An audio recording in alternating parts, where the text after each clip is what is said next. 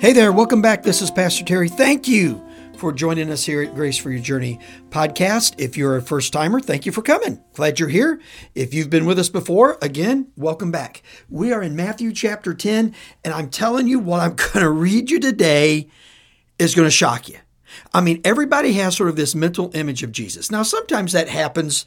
Uh, we develop that through maybe serious Bible study. That would be the best way. But sometimes we develop sort of culturally. What characteristics do we like of Jesus? And we sort of think this is all he's about, right? He's just these one or two things. Maybe we learned it from our grandparents, maybe the church we were raised in, or maybe a friend down the street. Who knows? Um, but this passage I'm going to read you today and then make a few comments on is uh, challenging, challenging at best if you don't if you don't understand what's going on. So let me read it to you, and then uh, we'll go back and make some comments. It's Matthew chapter 10, beginning in verse 34, and we'll go through verse 39. Jesus is speaking. He says, Now do not think that I have come to bring peace on earth. I have not come to bring peace, but a sword. For I have come to set a man against his father, and a daughter against her mother, and a daughter in law against her mother in law. And a person's enemies will be those of his own household. Now, whoever loves father or mother more than me is not worthy of me. And whoever loves son or daughter more than me is not worthy of me. And whoever does not take his cross and follow me is not worthy of me.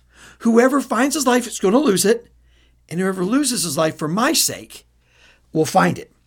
All right, so let's start at the beginning. The first thing Jesus says that can be controversial or problematic or maybe have you scratching your head is he says, I've not come to bring peace on earth, but a sword.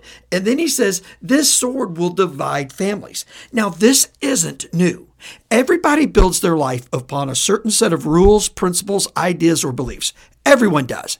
And depending on how emotionally connected you are to that list, depends on how violently you defend it and how you begin to associate yourself with other people. For example, extreme example, but if you're an addict and um, you get off of your drug and your number one goal is your sobriety, then here's what's going to happen. You're going to say goodbye to the people who are going to drag you back into those addictive behaviors. That could be people in your whole family, could be your brother, could be your parents, could be your cousins, could be your best friends from school.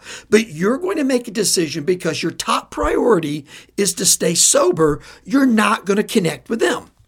Okay, if, if your top priority is your health, maybe you've said, you know what, I watched my mom and dad go down a bad health road and I'm not going to do it. So I am going to live a healthy life. I'm going to be around people who are healthy. I'm going to hang out with people who eat healthy. I'm going to hang out with people who go to the gym regularly.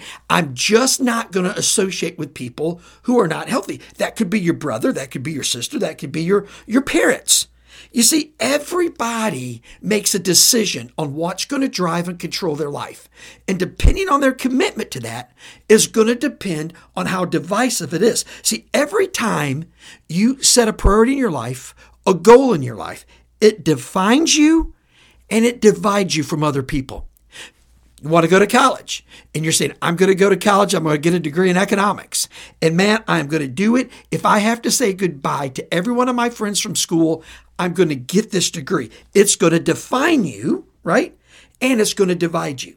So what Jesus says is really not that bombastic or caustic at all. I mean, it's really sort of sort of common sense. He says, look, don't think I've come to bring peace on earth because my message is radically different. My message is the most transformational message in the history of the world.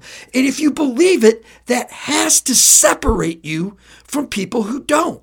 It has to become the number one priority of your life. And he says, and it's so profound, it is so strong, it is so big. He says it's going to divide families. And then he goes to verse 37 and he turns the corner. He says, okay, if you're looking at loving me, but you're looking at loving other people, let me just put that in perspective for you.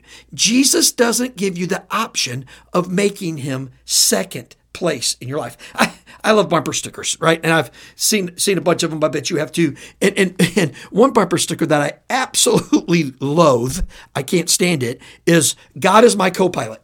Have you ever seen? I bet you've seen that one, right? It's an older one, so maybe you know, maybe you haven't. But but God is my co-pilot. God is not your co-pilot. Jesus doesn't sign up to sit in the right seat right he doesn't he doesn't do that he is lord god and king and so he goes on in this section and he says this now whoever loves father or mother more than me is not worthy of me. And whoever loves son or daughter more than me is not worthy of me. And he's saying, look, compared to eternity, modernity is nothing. You have to know that I have come to assure you of life forever. And then he goes on, he says, Whoever does not take up his cross and follow me is not worthy of me. Whoever finds his life will lose it. And whoever loses his life for my sake will find it. Jesus says there's got to be a great exchange. You have to exchange your dreams, passions, and visions for my expectations and calling upon your life. Now, when you do that, when you make that switch, when you make that exchange, a couple of things are going to happen.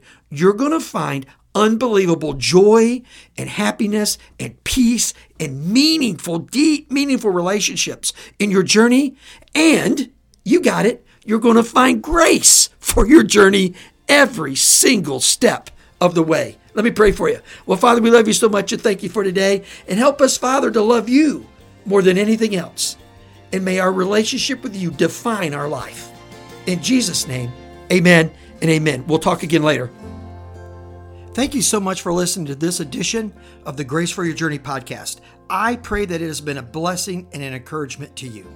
Pass it around if you think it would help somebody. And we look forward to you dropping by again for another episode of the Grace for Your Journey podcast.